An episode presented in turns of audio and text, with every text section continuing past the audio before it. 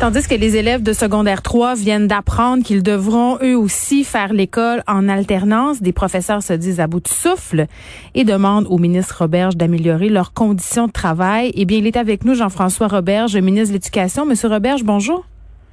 Bonjour, Mme Peterson. Écoutez, je pense qu'on était euh, quelques parents à être découragés un peu hier quand on a entendu euh, le premier ministre Legault, point de presse, nous dire qu'on s'en allait vers l'école en alternance sur le secondaire 3 aussi.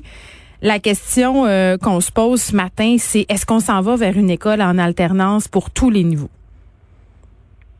Je crois pas. Euh, j'ai eu plusieurs euh, discussions avec les, gens de la santé publique et puis ce qu'ils nous disent, c'est que les données nous montrent vraiment que c'est à partir de 14-15 ans que les jeunes sont plus nombreux là, malheureusement à avoir la COVID. Donc, euh, ça allait euh, ça allait dans le sens de l'épidémiologie de se hmm. rendre jusqu'en secondaire 3, bien qu'à chaque fois, avant d'arriver avec une contrainte, une mesure, une balise qui touche l'éducation, laissez-moi vous dire que il y a des discussions, puis on prend ça avec des pincettes parce qu'on n'est pas en amour avec ces mesures-là. Moi-même, je suis père d'une adolescente qui va au secondaire en secondaire 3. Hmm. Donc, ça va me toucher euh, directement jusqu'à la maison. Ben oui, c'est ça. Euh, c'est pas des mesures qu'on qu'on aime beaucoup, je vous dirais, mais on, bon, on le fait parce qu'on est obligé. je voyais ce matin qu'il y a des élèves qui sont en alternance, qui n'ont pas accès à Internet dans certaines euh, régions. Je sais, M. Robert, que c'est pas de votre ressort du côté d'Internet, mais est-ce qu'on les oublie, ces élèves-là? Non, justement, ce qu'on a constaté, c'est qu'il y a, des zones qui sont vraiment pas couvertes, là, ni par euh, réseau satellite, ni fibre mhm. optique, ni euh, le fameux LTE, le 3G.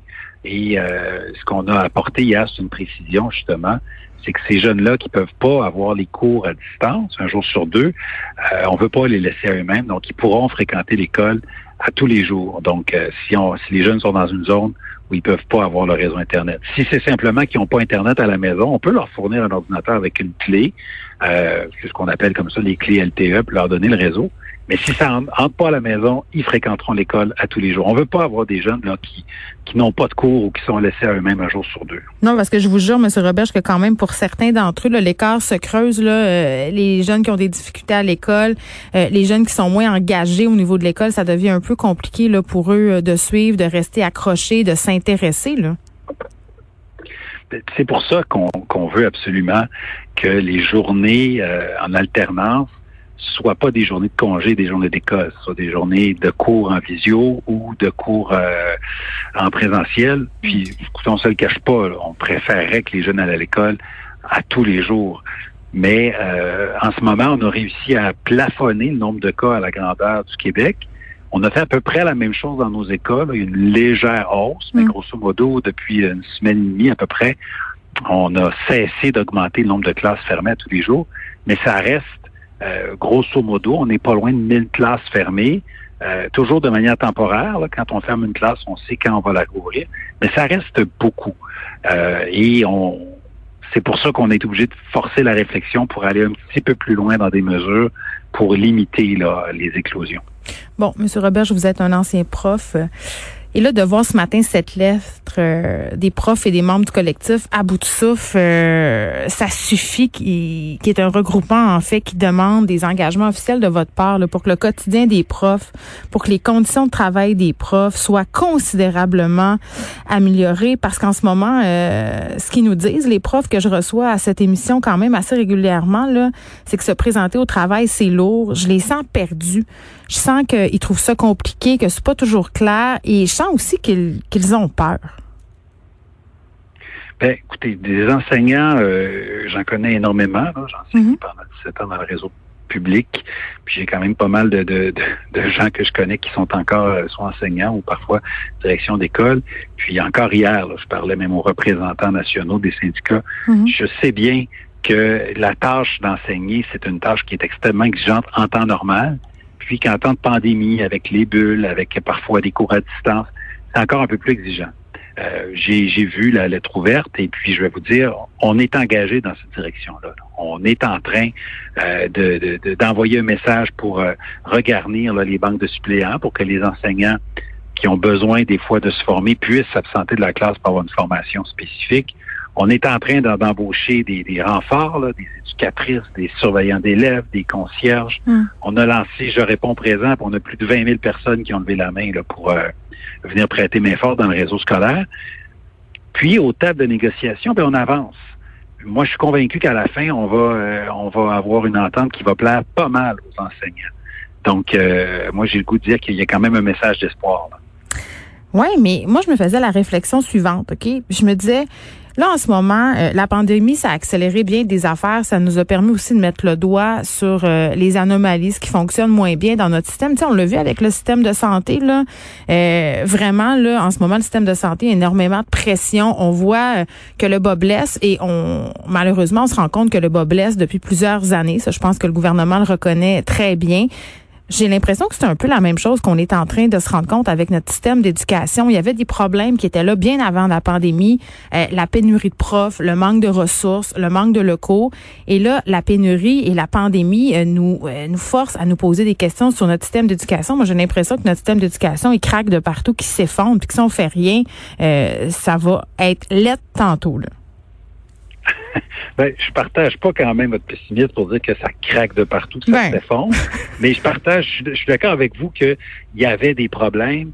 Euh, puis ces problèmes-là sont, sont exacerbés, sont beaucoup plus visibles. Bon, la mhm. pénurie d'enseignants euh, a touché le Québec autour de 2016 à peu près, puis ça s'est accru en 2017, 2018, 2019. Cette année, malgré la pandémie, euh, on a quand même moins de postes à temps plein qui, étaient vacants euh, début septembre. Il y en avait encore, mais on s'est quand même amélioré. Donc, oh, il y a, comme je vous dis, il y a une lueur d'espoir, mais euh, la, pénurie de locaux, vous avez raison, ça faisait très longtemps qu'on n'investissait pas assez pour mm. construire ou agrandir des écoles ou même entretenir nos écoles actuelles.